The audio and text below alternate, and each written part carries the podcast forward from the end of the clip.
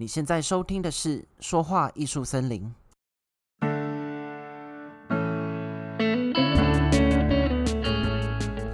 嗨，欢迎你来到《说话艺术森林》，我是节目主持人山姆，很高兴可以见到你。《说话艺术森林》是一个专注于说话沟通、人际关系还有生活经营的音频节目。我们相信，好的说话技巧可以帮助你建立有效的人际关系，有效的人际关系则可以帮助你经营更丰富的生活。现在跟着我们一起说对话，找对人，做好事吧。Hello，好久不见，这个礼拜过得还好吗？上个礼拜的节目啊，我们针对了北漂青年这个话题，用离开家乡还有离开家人的角度，跟你分享北漂这件事情带给我的影响力。这个礼拜啊，北漂系列这部分的下集，我想要跟你分享为什么我始终选择台北作为我离开家乡然后落脚的地方。那么，如果你还没有收听上一集，也就是第十二集的话，也没有关系。因为关于北漂青年这两集，我是用不同的角度去跟你做分享，所以基本上，呃，这两集他们是没有冲突的。所以呢，如果你已经点开了这一集，也正在收听的话，你可以先收听完这一集之后，再回到第十二集去收听。那如果你需要阅读本集的文字稿，请你在网址列输入 s a m i n f o r e s t 点 c o m 斜线人脉存折斜线到我的官网去阅读哦。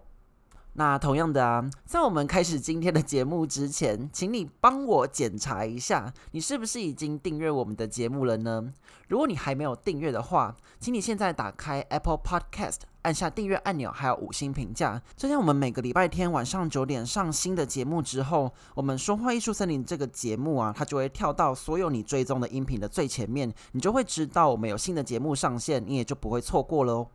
那如果你也不是用 Apple 的产品的话，也没有关系。你同样的也可以在 Spotify、YouTube 还有 SoundCloud 上面搜寻“说话艺术森林”。你也可以同样的在每个礼拜天晚上九点收听到我们的节目哦。OK，那如果你已经订阅我们的节目的话呢，那我们就开始我们今天的内容吧。OK，这一集节目的一开始啊，我想要先从呃我在上台北读大学的期间曾经听到的一句话。那这句话呢，直到我现在我都还是觉得非常非常的印象深刻。我记得那个时候我已经上台北两年了，所以大概就是介于大二还有大三之间。那那个时候啊，不管是读书、打工，还是自己去经营自己的生活。基本上这些事情都已经步上正轨了，对这里的一切啊，也都觉得很熟悉，也很习惯，也非常有属于我自己的心得了。那大概就是在大二升大三的那一年夏天，我记得大稻城烟火节在那个时候也如期举行。那刚好呢，我有一个高中时期很要好的朋友，就在这个活动举办的期间呢，他人也刚好在台北这个地方在做他的实习。我一直都记得这个朋友，他在高中毕业的时候，我们那个时候学测成绩出来，然后要开始选填志愿嘛。他基本上跟我一样，也都是非常向往台北生活的。可是就在一些意外还有因缘际会之下，他跑到台南的成功大学去读书了。他来台北实习的这两个月啊，在我看起来，就有一种圆了他高中时期的那种梦想的感觉。所以在我们为了参加大稻城烟火节这个活动，然后见面了之后，基于一种就是好奇还有关心，我就当然免不了就问他：诶，你觉得台北的生活怎么样啊？那跟台南还有我们的家乡台中比起来，这边的步调是不是太快啊？有没有办法适应？还是说你有没有很后悔来台北这个地方？就是之类的问题。我们开始进入住在台北这个话题之后，其实。基本上，在我问这些问题之前，答案我都已经猜到了。他给我的答案大概就是：哦，这里的生活压力很大，步调很紧凑，他还蛮不习惯，也很不喜欢，或者觉得大家都好冷漠，跟中南部的人不太一样之类的。可是让我更印象深刻的一句话是他跟我说。虽然实际来到台北住过之后，有些地方跟他想的确实不一样，可是他始终都觉得台北是一个每天都有梦想正在实现的城市。这句话为什么会令我特别印象深刻？是因为我觉得他用了非常短的一句话，就讲出了台北会繁华的原因。那另一方面呢，他也同时戳到了每一个北漂青年心中深处的那种渴望。他说的这句话，基本上我是非常认同的哦，因为我一直都记得，在高中毕业，然后学测啊还是职考考完的那个时候，选择我们的学校或者选择我们未来要读的科系的时候，确实都是瞄准我们对未来的想象嘛。那这些想象，当然就是我们期待自己以后变成的那个样子。所以啊，我自己身为北漂青年，我对这句话的感触是非常多的。可是啊，其实实践梦想这件事情是落脚台北之后带来的结果。那对我来说的话，我觉得实现这个结果的过程才是更重要的事情。那这个过程，也就是我今天想要跟你分享的一个重点，就是我们要去储蓄我们的人脉存折。人脉存折，简单来说，就是透过社交还有过滤，有效的累积自己的优质人脉的过程。那真正优质的人脉为我们带来的就是机会，包含了更多朋友，或是求职、升官、接到一个新的 case 之类的。当我们在累积我们的人脉存折的时候，它里面隐藏的一个重要的概念，就叫做强连结，还有弱连结。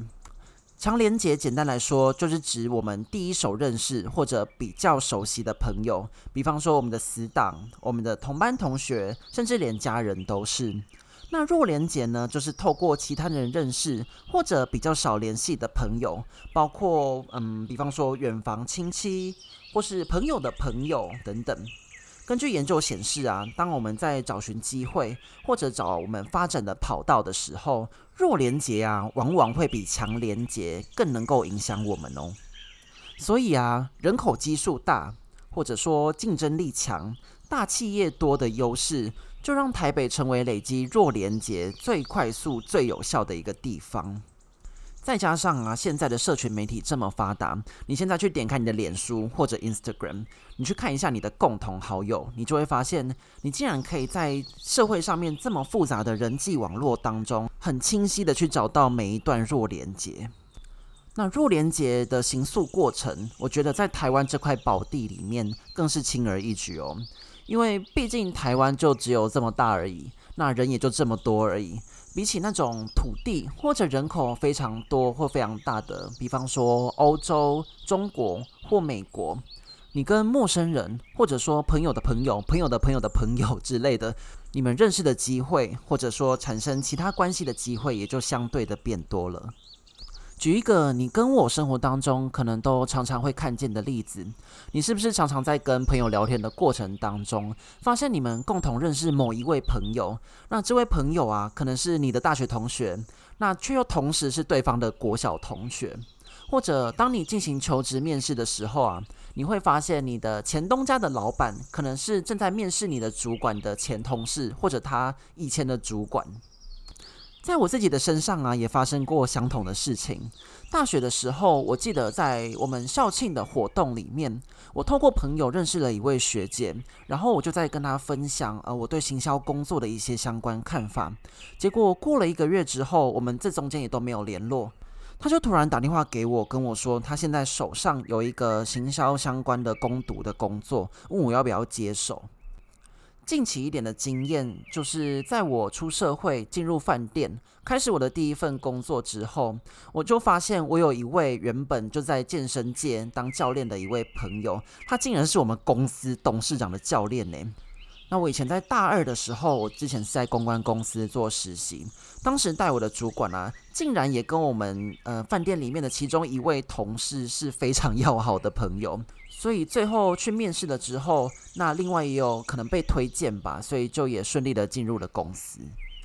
以上的这些经验呢、就是我认为落脚台北最大的好处，因为啊，人际关系的交集会在台北这座大城市里面自动形成一套非常复杂的网络，那人与人之间的连接就会形成了很多很多的弱连接。那如果你可以透过很好的社交技巧，去把每一段弱连接好好的存进你的人脉存折里面的话，这本存折啊，它对你的梦想而言，就是各式各样的机会还有发展性。所以这就是为什么我会说，选择北漂还不都是因为人。因为啊，我觉得每一个背负着梦想的北漂青年，到台北这座步调特别快，或者说压力特别大的城市来打拼，我们想要去寻找的，就是人与人的连接当中带来的机会，还有我们可以无限延伸未来的各种可能性。